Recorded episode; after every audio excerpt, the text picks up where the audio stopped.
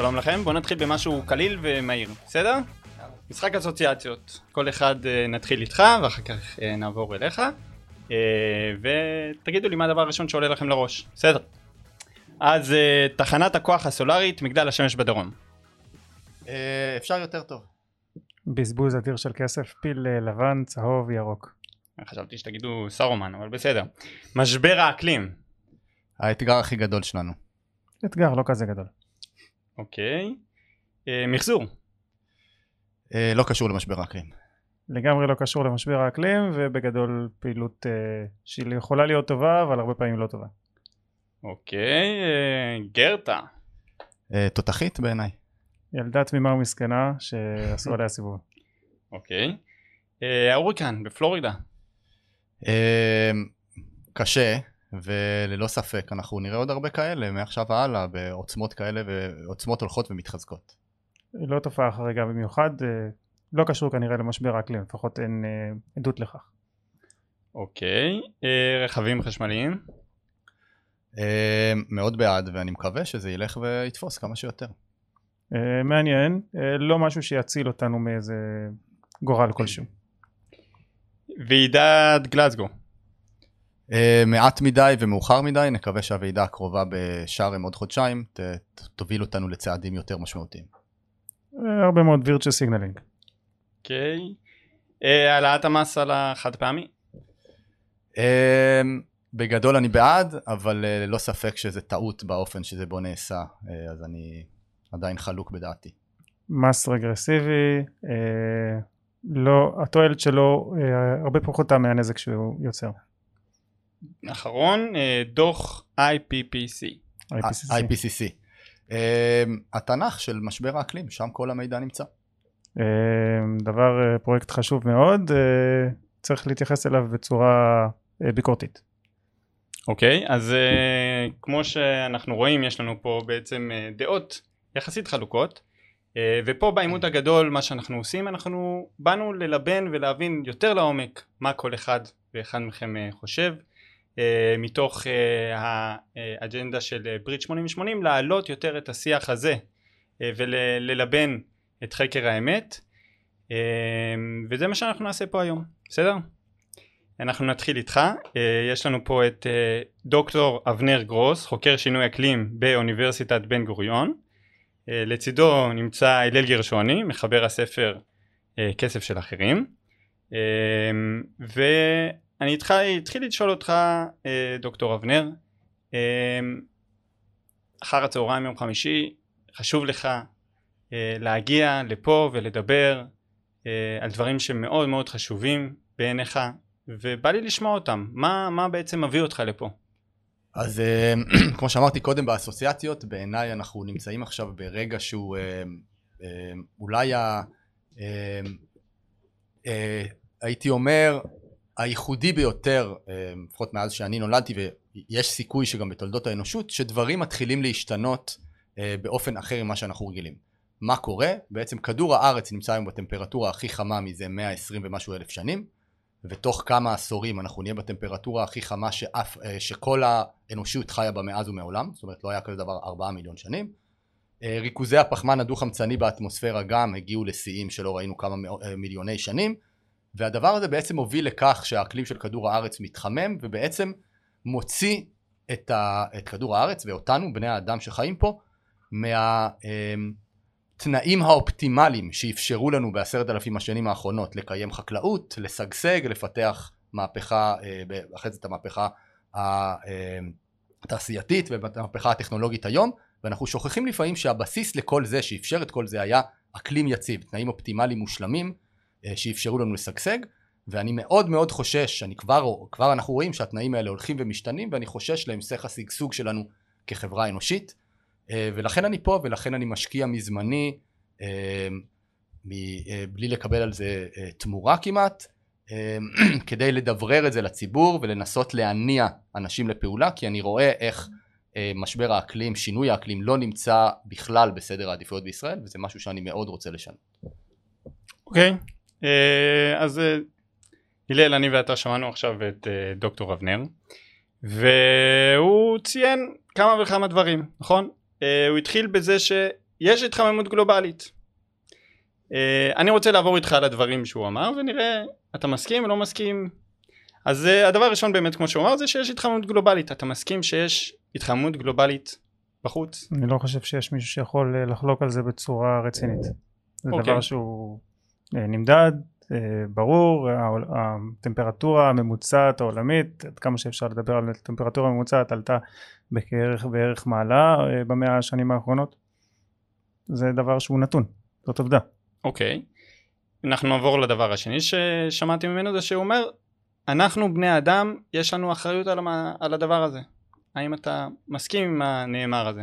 שוב, כאן נעשה מה שנקרא אפקט החממה, גם בזה זה אפקט שהוא ידוע מדעית, הרעיון שיש לגזים באטמוספירה, הם קולעים את מחזירים בעצם פנימה את החום שנקלט מהשמש, יש גזי חממה טבעיים כמובן, יש מים, ויש גזי מתאן שנפלטים באופן טבעי, יש פחמן דו חמצני שנפלט באופן טבעי, ויש גם פחמן דו חמצני שהפעילות האנושית פולטת, ואני חושב ששוב, אין מחלוקת שזה קיים, המחלוקת בין המדענים היא אך ורק על המידה של עד כמה הדבר הזה גורם להתחממות, לא על עצם התרומה.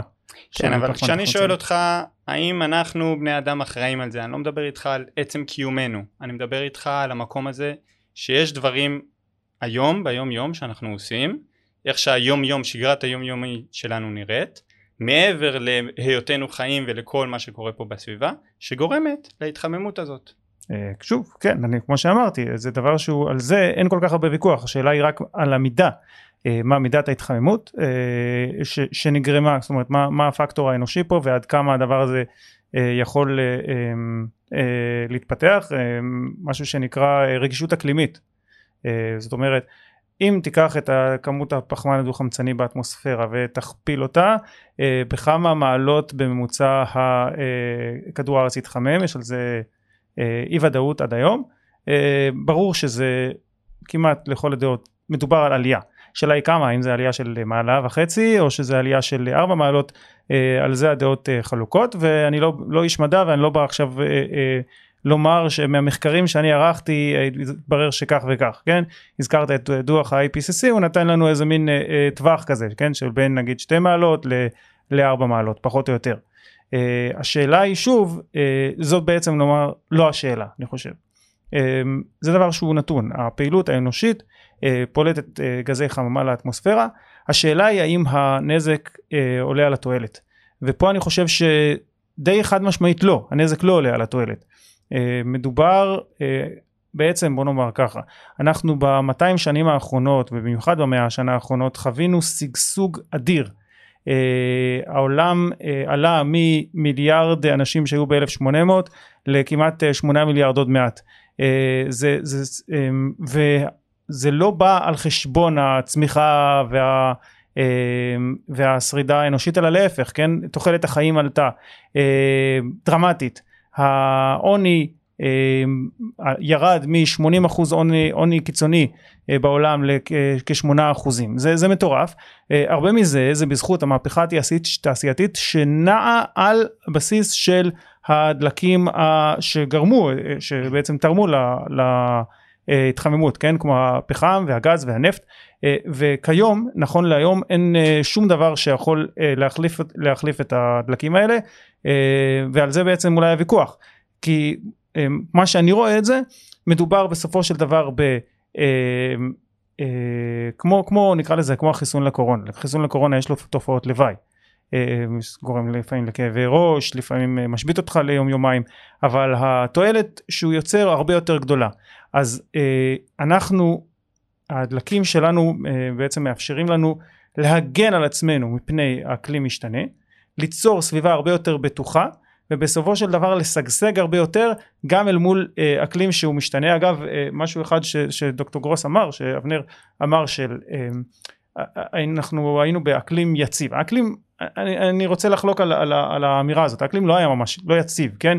היו כל הזמן שינויי אקלים, בצורות ושיטפונות וסופות, ואנחנו מכירים את זה מהספרות הקדומה, אולי יציב יחסית למה שאולי יהיה בעתיד, זאת שאלה אחרת, אבל אני לא חושב שאפשר לדבר על האקלים של כדור הארץ כיציב, ועוד משהו, אדם צמח והתפתח והתקדם באזור מאוד חלקי של כדור הארץ, באירופה, באסיה, דרום מערב אסיה, מזרח אסיה, אולי צפון אפריקה, ולאחרונה גם אמריקה, אבל זה האזורים האלה. באזורים האלה היו שינויי אקלים, לפחות מקומית, אנחנו מכירים, כן, היה עידן קרח קטן באירופה, היה התחממות בימי הביניים, האדם ידע את העליות ואת המורידות האלה, זה גרם לפגיעות השינויים האלה, היה בתקופה הרומית, הייתה תקופה מה שנקרא האופטימום הרומי שהיה חם יחסית, וזה יצר דווקא תנאים טובים. זאת אומרת, לאקלים יש השפעה, אבל מה שיש לו השפעה הרבה יותר גדולה זה לטכנולוגיה וליכולת של האנושית להגן על עצמו מהאקלים המשתנה, וזה מה שחשוב בעיניי. אוקיי, אז אני אתן לך לענות. כמו שהוא מדבר, הוא מדבר על המקום הזה שבעתיד, כאילו עם הסתכלות קדימה, כנראה שעל זה אנחנו בעיקר מדברים, הוא אומר יש לנו את האפשרות להגן על עצמנו. אז אני רוצה להתחיל לפני שאני אגע בנקודה הזאת, מכמה דברים שהילל אמר שאני רוצה להתעכב עליהם. אחד, אמרת הילל שיש ויכוח לגבי מידת ההשפעה האנושית. אז לפי כל המחקרים, כמו שהילל אמר נכון, אנחנו יודעים כבר מעל 100 שנה שפחמן דו חמצני זה גז חממה והוא מחמם, וכל העדויות שיש לנו היום, גם בדוח ה-IPCC שבעצם מסכם מחקר של 7 השנים האחרונות, מראות ש 100% מההתחממות, ואפילו יותר מ-100%, ותכף אני אסביר למה, נגרמת בגלל מקורות אנושיים, בגלל הפחמן הדו-חמצני, ואין שום עדות לתרומה של גורמים נוספים, טבעיים כמו השמש, הרי הגעש ודברים כאלה. ואפילו הדוח אומר במשפט שמדענים בדרך כלל לא משתמשים בו, מדענים זה האנשים הכי זהירים שיש. הוא אומר, it's unequivocal that human, אני לא זוכר, אני לא בטוח שאני מדייק במילים הנכונות, that human activity warmed the earth in the last 100 years, משהו כזה, כן? זה בלתי ניתן לערעור שההשפעה האנושית היא הגורם המכריע בהתחממות הגלובלית. אתה לא אומר את זה אם אין את ההוכחות הברורות שם. ולמה אני אומר שאנחנו מחממים מעל 100%? כי אפילו זיהום האוויר שאנחנו פולטים, כן, הערפיח נגיד מעל תל אביב, הוא אפילו מקרר אותנו. זאת אומרת שהיינו אמורים להיות חמים אפילו בעוד 50%, בעוד איזה 0.7 מעלות, אוקיי? אז בעצם אנחנו לא רק שאנחנו מחממים, אנחנו גם אפילו יש לנו איזשהו אפקט נוסף שמקרר, לכן אמרתי שאנחנו חמים במעל 100, בעצם האדם אחראי למעל 100% מההתחממות. לגבי רגישות אקלימית שהילל דיבר, האם ההתחממות, מעשה ידי אדם, תוביל להתחממות של 2 מעלות, מעלה וחצי, כמו שהילל אמר, אולי זה לא כזה נורא. כן? אמרנו שיש לנו אי ודאות, אנחנו לא יודעים איך יגיב הטבע, איך יגיבו העננים, בכמה נתחמם, זה המונח של רגישות אקלימית, כמה רגיש כדור הארץ לעלייה בגזי החממה. אז יש אי ודאות, אנחנו לא יודעים, יש לנו כדור הארץ אחד, אי אפשר לחקור את זה בכדור הארץ אחר, נכון? אנחנו צריכים לעשות מודלים שיגידו לנו, ינסו לעזור לנו לחזות, כמו שאנחנו עושים עם הקורונה, כמה ימותו, כן, אנחנו חייבים לעשות מודלים. המודלים מראים, ייתכן ונתחמם ב2 מעלות, שזה בצד הקטן, אבל אולי גם נתחמם ב4 מעלות, כן? אז יכול להיות שיש פה משהו הרבה הרבה יותר קיצוני, ו4 מעלות זה מקרב אותנו לסף מאוד מאוד מסוכן, שאולי אחרי זה נדבר עליו, אז קודם כל צריך לקחת את זה לחשבון. הממוצע הוא 3 מעלות, שזה כבר שם אותנו במקום מאוד מאוד מסוכן, שלא היה פה כמה מיליוני שנים, כמו שאמרתי קודם, והטווח היה בעבר בין 1.5 ל-4.5, עכשיו אנחנו בין 2.5 ל-4, זאת אומרת שהאי ודאות מצטמצמת, אבל למעלה. העדויות מראות שלנו שזה קצת יותר חמור ממה שחשבנו בהתחלה, אוקיי? שבעצם הסיכוי שההתחממות היא מאוד מאוד קטנה, שהרגישות קטנה הוא מאוד מאוד נמוך עד לא קיים. זה לגבי הדבר הזה. הילל דיבר גם קודם, אז אוקיי, אז בעצם אנחנו אומרים, כדור הארץ מתחמם.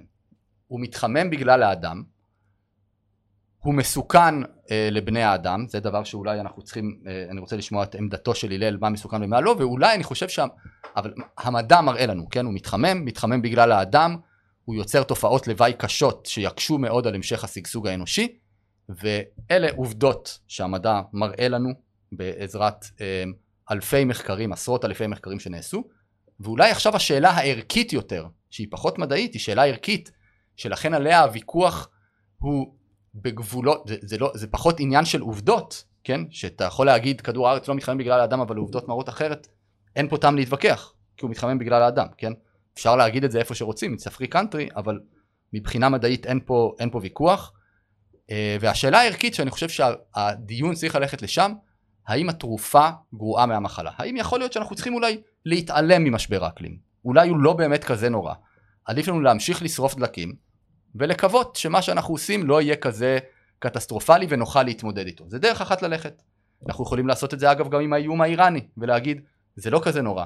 כי הרי לכל בעיה שאנחנו צריכים לטפל בה יש מחיר, נכון? כל דבר עולה כסף וזה בא על חשבון דברים אחרים. אז אולי האיום האיראני לא שווה להשקיע בו, הסיכוי שהם יזרקו גרעין הוא נמוך, אפשר לומר גם ככה. בוא ניקח את כל הכסף מביטחון לדברים אחרים, ניקח את הצ'אנס.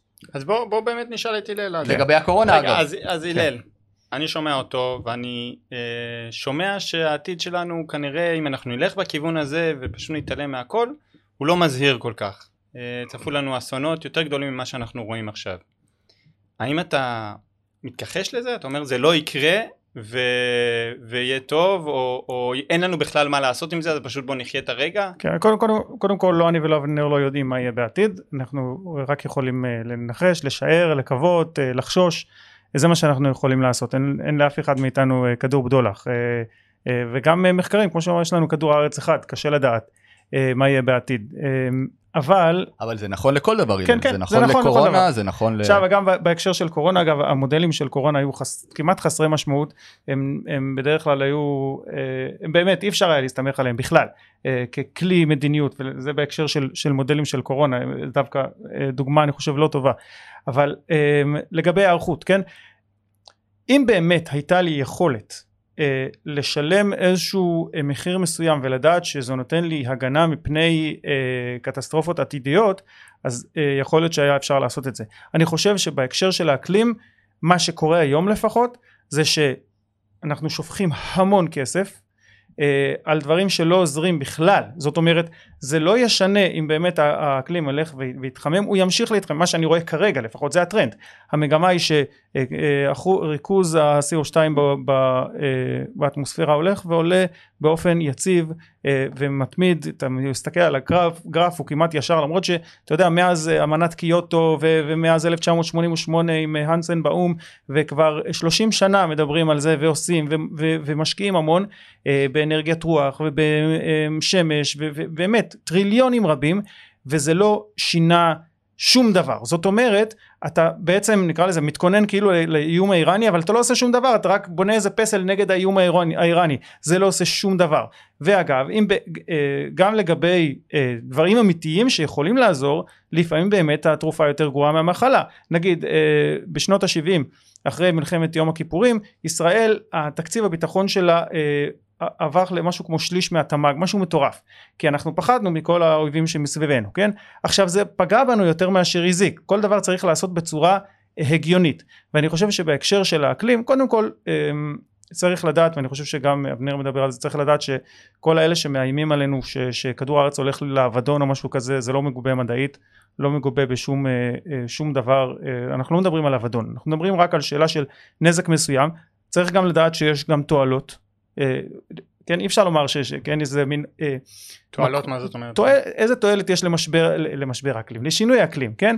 שינוי אקלים גם מפשיר לך המון קרקעות קרוב לכתבים, כן? הוא גם יוצר הרבה מאוד הזדמנויות של גילויים מחצבים חדשים שעד היום היו קפואים, גם משהו שאבנר דיבר עליו במקומות אחרים, גורם לעולם, העולם שלנו היום הרבה יותר ירוק, אז משהו אפשר לדבר על זה, כן, שהוא אומר שזה לא ממש ירוק אמיתי, זה, אבל העולם הרבה יותר ירוק בזכות הפחמן הדו-חמצני שבעצם פועל כסוג של... אז אתה רוצה לומר לי שבעצם ההתחממות הגלובלית לא עומדת לי להשפיע על העולם, לפי דעתך לפחות בצורה קיצונית. לא, קודם כל היא משפיעה. זה משפיע. קיצונית דרסטית שתמנע מאיתנו לחיות פה. אני לא יודע אם זה הולך להצפיע בצורה דרסטית קיצונית, ואם זה באמת הולך להשפיע בצורה דרסטית קיצונית, אני לא ראיתי עד עכשיו אף דרך פעולה שתשנה את זה, זאת אומרת תשנה את זה לטובה, זאת אומרת תגרום לאנושות לסבול פחות מאשר האלטרנטיבה. כל השאלה היא שאלה של אלטרנטיבה, כי אם אני שופך עכשיו טריליון, הנה גרמניה שפכה טריליונים על אנרגיות של רוח ושמש, זה לא עזר שום דבר לכדור הארץ, זה לא עזר לגרמניה עצמה, היא עדיין תלויה בגז הרוסי ובנפט הרוסי. אגב גם צרפת שלחה לאופציה הגרעינית, שאני מאוד בגדול תומך של אופציה גרעינית, אני חושב שזה דבר מבורך גם בהקשר של האקלים, אבל היא גם כן בצרות, כי כן, יש להם בעיות עם הכורים הגרעיניים, יש להם צרות אחרות, אז צריך לדעת כל דבר לשקול בעלות לעומת תועלת. אם אני יכול באמת, תן לי איזשהו פתרון שאני מסתכל עליו, אני אומר אוקיי, אני אוריד את ההתחממות, אגביל את זה למעלה וחצי, שזה אגב טווח, אני חושב, כמעט מגוחך ש... אלא אם כן המודלים טועים, ואז באמת אנחנו נגיע למעלה וחצי ונשאר, אבל אם רוב המודלים צודקים, אין לאנושות, האנושות הולכת וצומחת עכשיו. הפולטות הגדולות ביותר של פליטות פחמן זה סין, הודו קרוב מאוד למעלה, והן הולכות והתקדמו הלאה, ואם אנחנו רוצים שגם אפריקה תתקדם, אז בכלל מדובר על פליטות ענק, שמה אנחנו עכשיו נחליף להם את הכל לפאנלים סולאריים ולטורבינות רוח, זה פשוט לא דבר שהוא ריאלי. להבין, אז ממך אתה רוצה לומר לי שאין פתרון כרגע שמונח על השולחן שיכול לשנות את המצב התחממות הגלובלית. כרגע לא, לדענתך, כל מה שעושים היום זה לא באמת עוזר.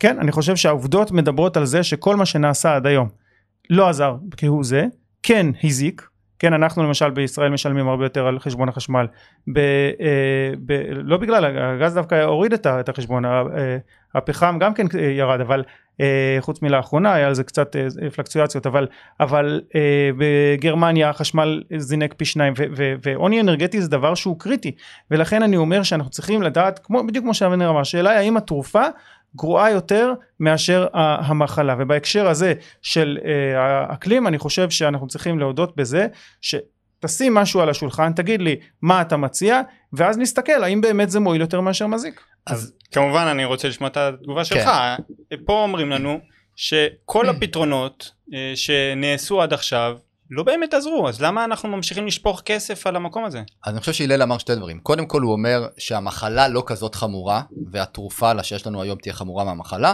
אז אני רוצה לחלק את זה לשתיים. בואו קודם נדבר על המחלה, ואחרי זה נגיע לדבר על התרופה. אז מהי המחלה? אז אני לוקח שוב פעם את הדימוי של האיום האיראני.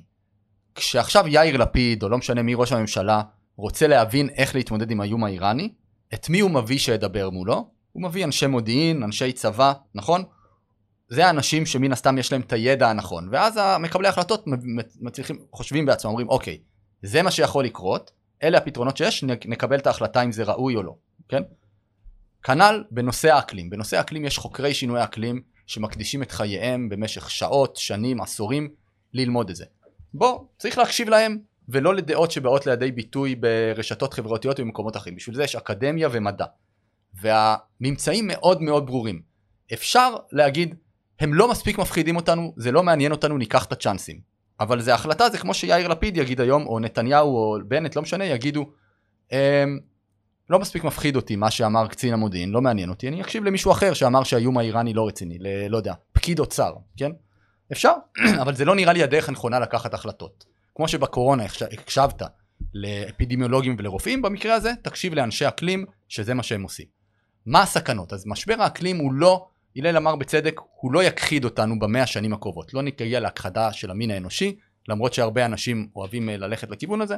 כן, זה פייק ניוז, זה לא משהו שנראה, כרגע לא נראה שזה הולך לשם, יכולות להיות הפתעות, אני לא פוסל את זה, אבל לא נראה שזה הולך לשם. מה כן יכול לקרות? אז בניגוד לקורונה, סליחה, שהיא כמו התקף לב אולי, אם נדמה אותו, בא בבת אחת וגורם להרבה סבל אנושי בתקופת זמן קצרה, משבר אקלים הוא הרבה יותר איטי, וזה הולך ומצטבר. והייתי מדמה אותו אולי למחלת סרטן, שלאט לאט הולכת ונהיית יותר ויותר חמורה אם היא נשארת ללא טיפול, וכל מה שקורה לגוף האדם על, בעצם על המצע הזה של מחלת הסרטן יהיה הרבה יותר קשה. התמודדות עם קורונה על רקע סרטן הרבה יותר קשה. התמודדות נפשית עם כל דבר, כן, כל דבר יהיה הרבה יותר קשה, ואם נשאיר את זה ללא טיפול, נכון, אנחנו נגיע במקרים קיצוניים למוות ולסבל גדול. כנ"ל עם משבר האקלים, הוא לאט לאט, בעצם, אני אומר ככה, מלחמה באוקראינה בעוד 20 שנה, תבוא על מצע של עולם הרבה יותר, שהבסיס שלו רועד, יהיה הרבה יותר קשה להתמודד עם מלחמה כזאת, ויכולה להתפשט לדברים הרבה יותר קיצוניים. מגפה כמו קורונה עוד 20 שנה, תהיה על מצע הרבה פחות יציב. אנחנו נראה יחד עם זה, אנחנו כבר רואים היום וצופים בהמשך, שיטפונות הרבה יותר גדולים, שריפות הרבה יותר רציניות, בצורות קשות, גלי חום, וכל הדברים האלה תפויים לערער בעיקר מדינות עניות. לדוגמה, שיטפונות קטלניים שפגעו בפקיסטן רק בחודש שעבר, ועד היום, חודש, חודשיים, חודש אחרי אני חושב, יש לנו 800,000 איש שנמצאים ללא בית, ללא קורת גג. המדינה על סף קריסה. עוד אירוע כזה בעוד שנתיים, בעוד 3 שנים, כמה כאלה יכולים לגרום למדינה הזאת פשוט לקרוס. זה קרה אגב בהאיטי אחרי רעידת האדמה. זה יכול לקרות עם אירועי קיצון, אקלים קיצוניים למדינות חלשות. פחות יקרה מן הסתם באירופה ובארצות הברית, אבל זה מאוד יערער משטרים חלשים. זה יוביל לפליטים, זה יוביל למלחמות, זה יוביל לזעזועים מאוד מאוד קשים, כן? ואגב, השיטפונות בפקיסטן, אנחנו בבירור יכולים כבר היום להגיד שלמשבר האקלים הייתה תרומה מאוד מאוד גדולה לשיטפונות האלה. זאת אומרת שהם לא היו מתרחשים בכזאת עוצמה ללא תרומה של משבר אקלים מעשה ידי אדם. אז זה, ככה העולם הולך להיראות, כן? במקרה הטוב. במקרים יותר קיצוניים, גם אנחנו יכולים לראות תופעות הרבה יותר חמורות, שאולי זה לא המקום עכשיו להיכנס אליהם, אבל זה בהחלט משהו שאנחנו צריכים להיערך אליו. לגבי הפתרונות עכשיו, השאלה, האם הלל אומר, הפתרונות בכלל לא שינו כלום, העולם ממשיך לפלוט גזי חממה ואין שום שינוי. אז ברור שהם לא שינו, כי לא יישמנו אותם בקצב שאנחנו צריכים. היום אנרגיה מתחדשת היא כמה? 4%, 3%, נגיד שמש ורוח, כן? מכל האנרגיה שאנחנו משתמשים בה בעולם, ואולי 10% מסך החשמל. אנחנו צריכים שזה יהיה הרבה יותר מזה. ברור שלא נראה עדיין שינוי, כי הפעילות שאנחנו עושים, הפעולות, הן לא נחרצות והן מאוד איטיות. אנחנו צריכים בעצם, בוא נדמה אמבטיה. יש לנו אמבטיה עם מים. שהמים בה זה גזי החממה באטמוספירה. הם מחממים אותנו, הם בעצם הגורם, הם הקורונה, שאנחנו צריכים למצוא לו חיסון, אוקיי? זה הדימוי. אנחנו עד היום, הברז נשאר פתוח, והמשיך למלא את האמבטיה. אנחנו צריכים לעשות 2 דברים. לסגור במיידית את הברז, זאת אומרת להפסיק את פליטות גזי החממה, ולהעלות את הניקוז, את השאיבה של המים האלה. בעצם הניקוז זה שתילת יערות, האוקיינוסים, או פתרונות טכנולוגיים אחרים שיצליחו לעזור לנו לרוקן את האמבטיה. אז הלל אומר, לסגור את הברז לא יעזור, אני אמשיך כל הזמן להשאיר אותו פתוח, יהיה מה שיהיה. אני חושב שהלל דווקא אומר, מנסים לסגור את הברז, ואולי עדיין מטפטף, או יותר ממטפטף, אבל לאט לאט... בוא נאמר ככה, זה בלתי אפשרי לסגור את הברז בזמן הנראה לעין. זה פשוט, זה לא שלא ניסו, כן? אפשר לדבר על זה, כן? אפשר לומר הרבה דברים, אבל בסופו של דבר מדובר אי אפשר, כן? כלי רכב, אנשים רוצים לנסוע ממקום למקום, אנשים רוצים לטוס ממקום למקום, אנשים רוצים לנסוע, לשלוח משלוחים ממקום למקום, כל המסחר העולמי, כן? אפילו במשבר הקורונה, שהיה ממש עצר את המסחר הבינלאומי כמעט, וגרם באמת לשפל משמעותי, מבחינת האקלים זה היה כזה, כמו מכה קלה בכנף, אפילו דבר כזה. זה, אנשים אני חושב לא מעריכים עד כמה המשימה הזאת של, עד כמה הדלקים, אלה שאנחנו נשנים עליהם, עד כמה, זה לא, אנשים מדברים על זה שאנחנו כאילו צריכים להיגמל מהם, זה לא עניין של להיות מחור, זה כמו שאני מחור לאוכל, כן? לך תחליף את האוכל שאני אוכל במשהו אחר, זה לא משהו שהוא, על זה אנחנו חיים, על זה האנושות משגשגת. ובהקשר של מה שאבנר אמר, כן, מלחמה באוקראינה עוד 20 שנה תהיה הרבה יותר חמורה, אני חושש שכן, ולא בגלל אקלים, אלא בגלל שאנחנו הולכים ומרעים לעצמנו את הביטחון האנרגטי, וביטחון אנרגטי זה דבר סופר חשוב. מה קרה באירופה? אירופה לא רצתה לפתח מקורות גז משל עצמה, בגלל החשש מהשבר האקלים. היה להם שדה גז גדול בהולנד אני חושב, ולא נתנו להפיק ממנו גז, כי משבר האקלים, למרות שבאמת אין לזה משמעות כאילו מבחינה גלובלית, אבל זה אנחנו יורים לעצמנו ברגל. מה שוב, על איזה מדינות אבנר דיבר שנפגעות? פקיסטן, שהיא נמצאת בפשיטת רגל כבר עכשיו מכל מיני שטויות שהיא עשתה, כן, כמו שרי לנקה, שגם כן הלכה על גם רעיונות אגב ירוקים, כמו בוא נפסיק להשתמש במדשנים, נלך על חקלאות אורגנית, וזה הרס לעצמה את החקלאות.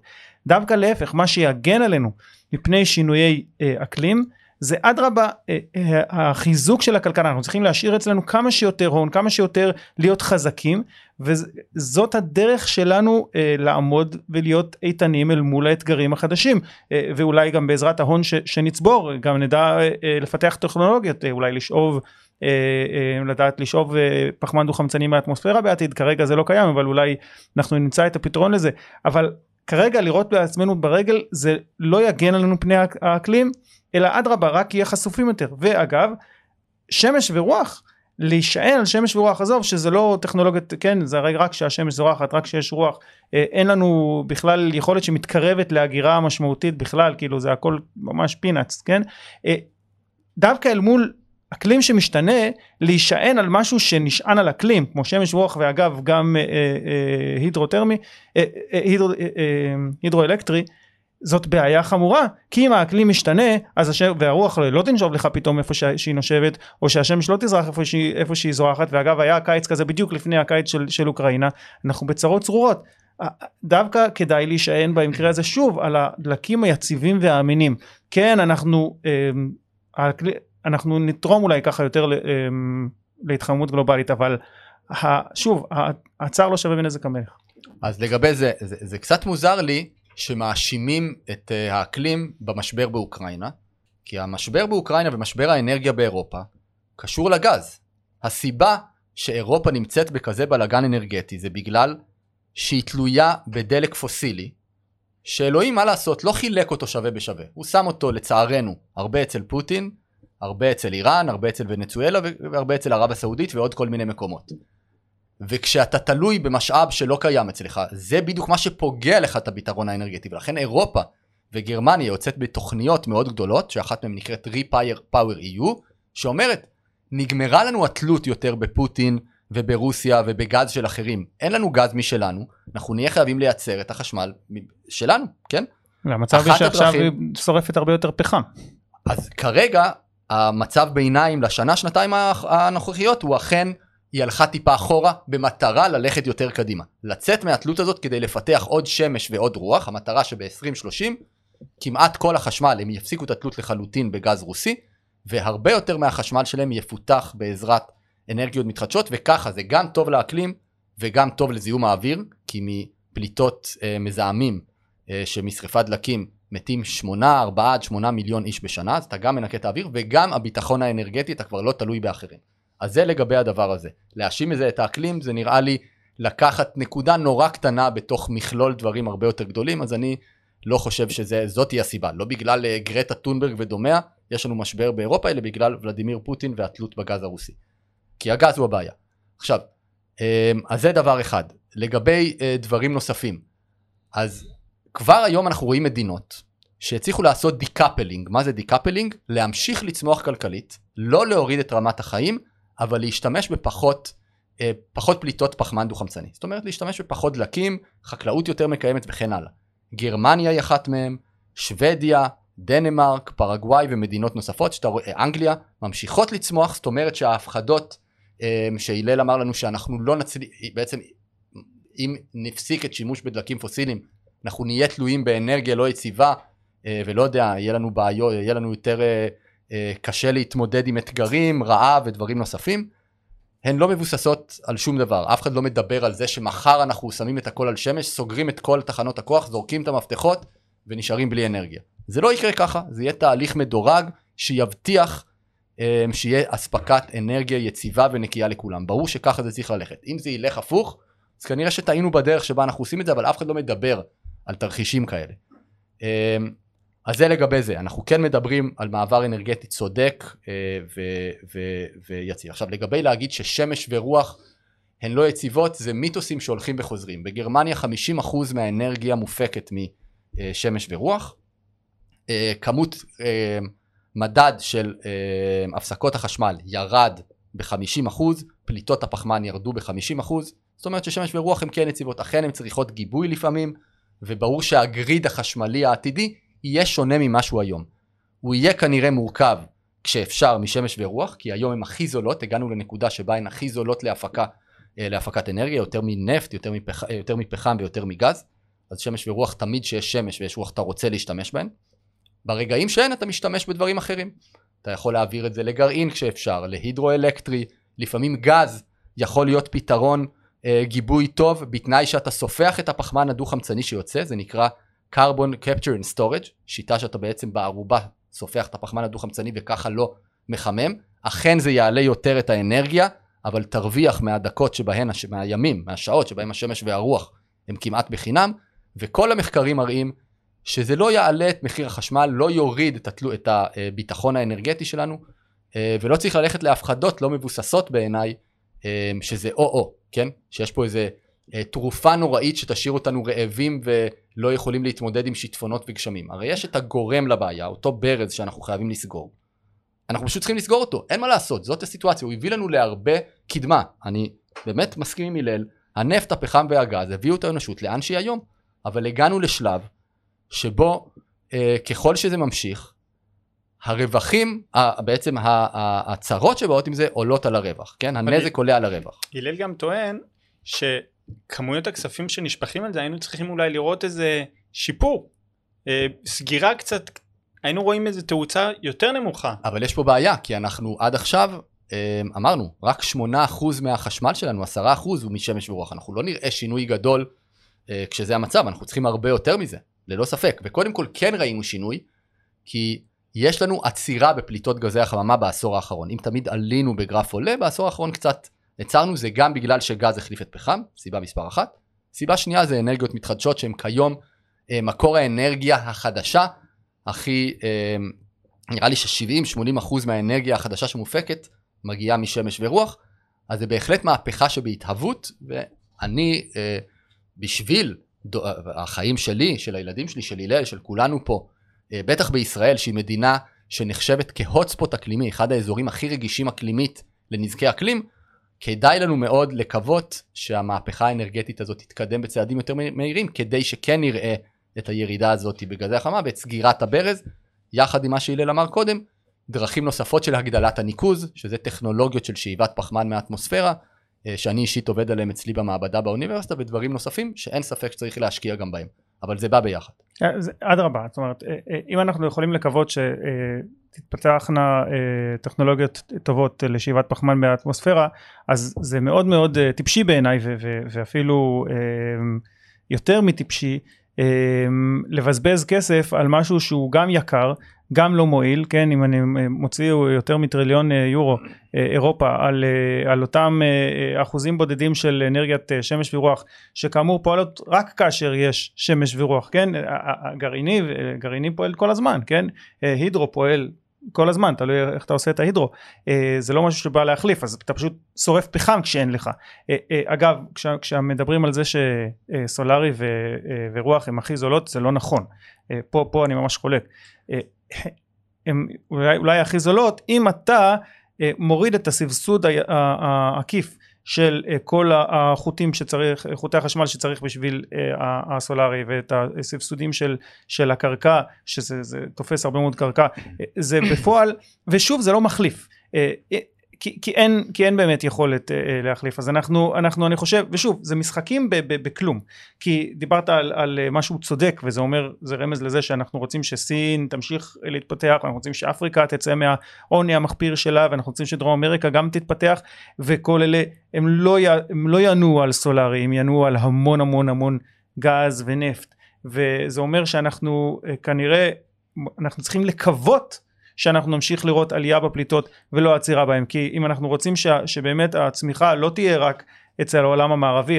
אלא אצל כל העולם, אז זאת הדרך היחידה להוציא מיליארדים מעוני. למה אתה חושב למה אתה כאילו אומר שלא יכול להיות שהעולם ימשיך להתפתח ללא שריפת הדלקים? זה מעין הנחה שהיא לא מבוססת. לא בעשורים הקרובים. אבל למה אתה אומר את זה? על מה אתה מבסס את זה? על העובדות בשטח. בעשור, שמ-2010 עד 2020, האחוז של הדלקים הפוסיליים, עם כל ההשקעות הבינלאומיות האדירות, ירד מ-88% ל-86%, משהו כזה, כן? זה כלום, זה לא משהו ש... אבל זה בדיוק אומר שאתה צריך, אם יש לך פה איום גדול, אז אתה צריך... להשקיע עוד ועוד, לשים אותו בראש סדר עדיפויות, ואמרנו, ירידה של 2% לא תעשה כלום, אני מסכים. אבל אתה צריך תמיד לחשוב על עלות ולעומת תועלת, זה מצד אחד, מצד שני, האם בכלל בפועל טכנית, כי אתה צריך, אתה רוצה כל כך הרבה סוללות, אין לך מספיק ליתיום כרגע, בשביל להוציא אותם מהאדמה, והרי בסופו של דבר, מתחדשות זה הרבה הרבה נסמך על מחצבים שאתה צריך לחצוב, זה כמויות ענק, שצריך לחצוב, ואין לך כרגע, עזוב את הבעיות הסביבתיות ובעיות האחרות, זה פשוט לא דבר שהוא קיים כרגע, אין לך בכלל סוללות בשביל האנרגיה היציבה שאתה רוצה להחליף, אין לך כמובן רכב חשמלי שיוכל להחליף את כן, רבע מפליטות חממה שבאות מתחבורה, כן? כן, איך תטס מטוסים, איך אבל אתה כל הזמן מדבר על פיתוחים טכנולוגיים שהולכים באופן אקספוננציאלי. גם לא היה לנו נפט לפני שגילינו את הנפט, וגם לא היה לנו חשמל מאנרגיית שמש, עלה $76 ב-1976 לקילוואט שעה, והיום עולה $0.2, כן? ההתפתחויות באות יכולות להגיע באופן אקספוננציאלי אם אנחנו מחליטים שזה הכיוון שאנחנו רוצים לשים עליו דגש. זה לא אם אנחנו מחליטים. מה זה אין ליתיום? ברור שיש ליתיום, אני לא מכיר מישהו שאומר אין מספיק ליתיום, הוא יהיה הגורם המקביל שיעצור אותנו, אי אפשר לעשות מהפכה אנרגטית. לא מכיר כזה נתון באופן אישי, יכול להיות שהוא קיים ו... אחוז הליתיום האלה. בוא נעצור רגע. אוקיי, אני רואה, יש לנו הרבה על מה לדבר, והנושא הזה אני בטוח שהוא ארוך מאוד. אבל אני רוצה שנייה לסכם את זה בפנייה אחד לשני, ואני בטוח שלך יש איזו שאלה מהותית לשאול אותו ואת הלל, ולהלל יש שאלה מהותית לשאול את אבנר, ואני רוצה לשאול שתשאל אותו את השאלה הזו, בסדר? שאלה שתצמצת את הכל אל הציבור שהלל מייצג. אוקיי, אז קודם כל אני רוצה לעשות סיכום קצר של מה שהסכמנו עליו עד עכשיו. העולם מתחמם, הוא מתחמם בגלל בני האדם, אלה עובדות מדעיות, והוא יגרום לסבל אנושי גדול בעתיד, ואני רואה שאנחנו מתווכחים פה הרבה, הוויכוח על הוויכוח, הדיון הלך פה למקומות של, האם אנחנו יכולים בעזרת הכלים שיש לנו היום, למזער את התופעה הזאת, או שעדיף לחיות איתה, ולקוות לטוב. בדיוק. זה בעצם, הוויכוח הלך לשם, שזה כבר על מקומות שהם אולי, פחות מדעיים ויותר ערכיים, ואני חושב שזה באמת מקום שיותר ראוי להתווכח בו, כי הוא לא מדבר על, אלא אם בתנאי שאנחנו מדייקים בעובדות, כן? אבל זו באמת שאלה, האם שמקבלי ההחלטות צריכות להחליט? לא המדענים, אני לא יכול להגיד עכשיו לראש הממשלה, או לג'ו ביידן, שווה לך להשקיע ככה וככה וכסף בזה, כן? אני רק יכול להגיד לו, זה האיום, זה מה שהולך לקרות, תחליט. והשאלה שלי להלל, למה אתה כל כך, למה אתה לא מקשיב בעצם? למה אתה הרי מאוד מאמין למדע בכל מה שקשור לקורונה, נכון? אתה דוקטור, אתה באקדמיה, לא נראה לי שיש לך עמדה אנטי-מדעית בסיסית. למה במקרה של האקלים אתה נוטה לא לסמוך על חוקרי האקלים שמשקיעים את חייהם בזה? לרובם המכריע, כולל לי, אין שום אינטרס כלכלי, פוליטי, זה פשוט מדאגה בסיסית, כמו שלרופאים יש דאגה בסיסית לבריאות הציבור, או לפחות אנחנו רוצים להאמין שלרובם יש, כן? למה אתה נוטה לא בעצם לערער את האמון במדע האקלים, ועל ידי כך בעצם לטעון ששינוי האקלים דווקא יכול להיות טוב יותר משהוא רע, שמבחינה מדעית זה דבר שהוא לחלוטין לא נכון, לחלוטין לא נכון, הרע עולה בהרבה על הטוב, אז מאיפה זה מגיע בעצם החוסר אמון דווקא ב... מדעני האקלים. למה דווקא שם? כאילו. והילל, שנייה לפני שאתה עונה, אין לנו יותר מדי זמן, אז אני יודע שזו שאלה ענקית, ויש הרבה מה לענות על זה, אבל תשתדל מתומצת מאוד, מה שאתה רוצה לענות. אני אענה בשאלה משלי. קודם כל, למה אתה חושב שאני מביע חוסר אמון בהערכות של המדענים? אני לא אמרתי את זה, לאורך כל השיחה שלנו.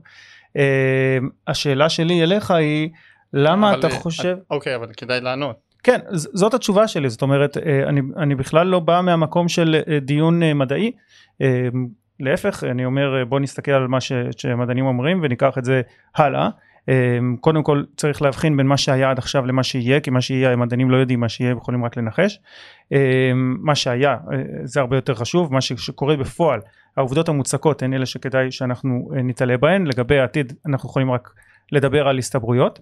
השאלה שלי היא למה אתה חושב שמדענים, לאנשי אקדמיה, יש ידע מיוחד לגבי שאלות של קבלת החלטות, זאת אומרת למה באמת אנשי מדע חושבים שהם גם יודעים את הטרייד אופס ואת היכולת שאלות של שיקולים כלכליים ושיקולים כלליים יותר של במה אפשר להשקיע, והאם אפשר להשקיע מלמעלה באנרגיה כזאת או אחרת, או שלא, כי הטענה שלי כלפי אנשי מדע היא לא על מחקר המדע שלהם, אלא על זה שהם קצת חורגים מהתחום שלהם, והם מציעים פתרונות שאני חושב שזה לא נמצא במקום שלהם. גם זה אבנר, בקצרה. סבבה, אז קודם כל, אני חושב לגבי, אתה אמרת שכאילו, נתחיל מההתחלה שלך, אתה אמרת שהכל ספקולציות למה יהיה בעתיד, אנחנו יודעים רק מה היה בעבר ומה יש היום, אבל עם כל דבר זה ככה,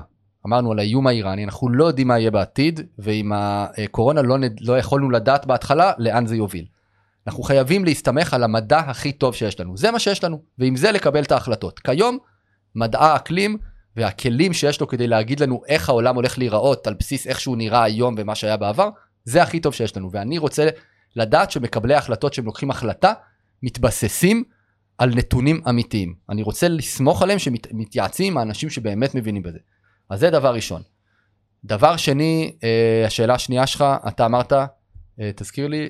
כן, למה באמת אנשי המדע לוקחים את הפוזיציה של קבלת החלטות, או המלצה של מה לעשות, בעוד שהמומחיות שלהם זה באפקט. אז אני חושב קודם כל שרוב אנשי המדע לא עושים את זה, ולכן מדע אקלים מאוד מאוד לא מתוקשר, ואין כמעט אנשים שמדברים עליו. לדוגמה בטוויטר, כמה אנשים כבר מדברים על הדבר הזה שהם חוקרי שינוי אקלים, מעט מאוד לצערי.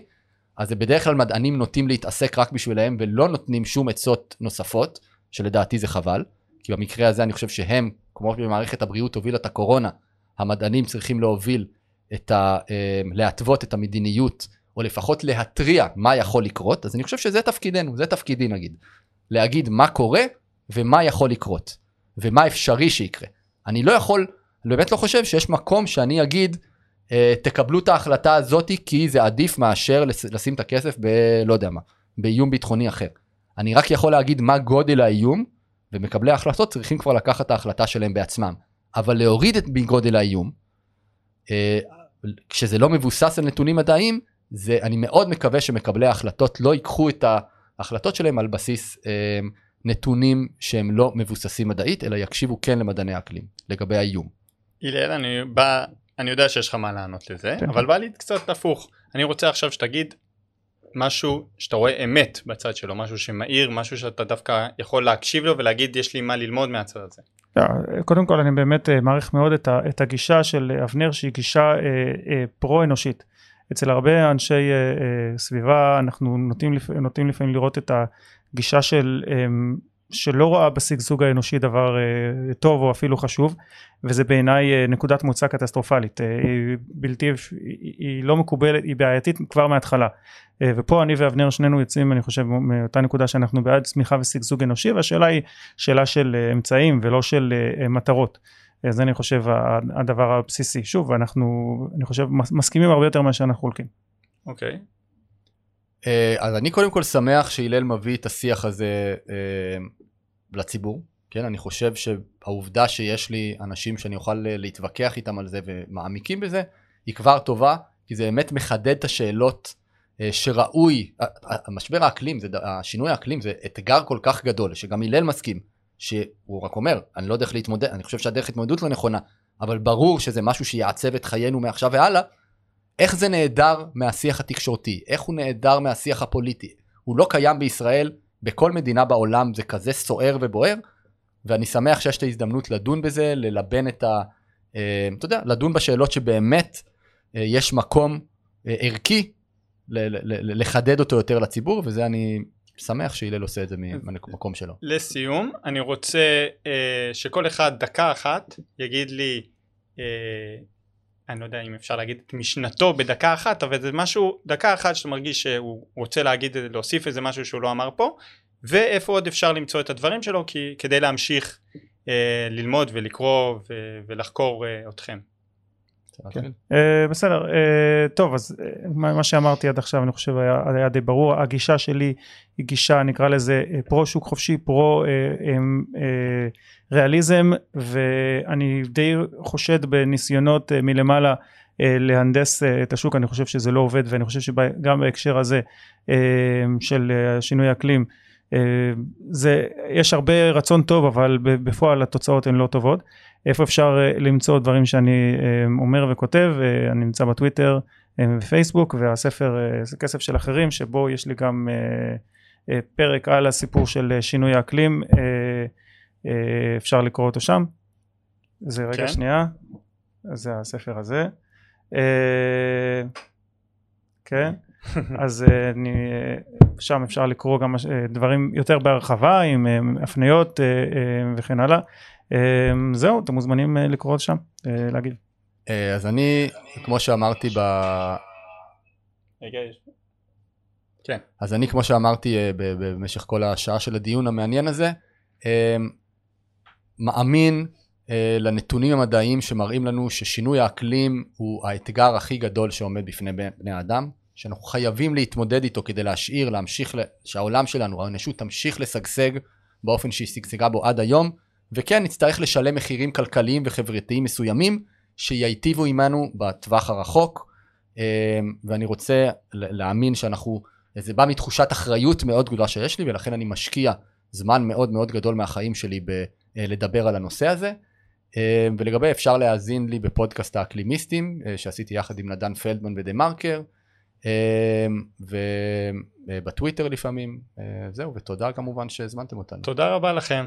לי אישית היה מעניין מאוד לשמוע, למדתי הרבה, ותודה רבה לכם שצפיתם בנו. אנחנו פה בעימות הגדול מעמותת 80/80, וניפגש בעימות הבא. ותודה רבה כמובן למארח שלנו, פודקאסט סטודיו,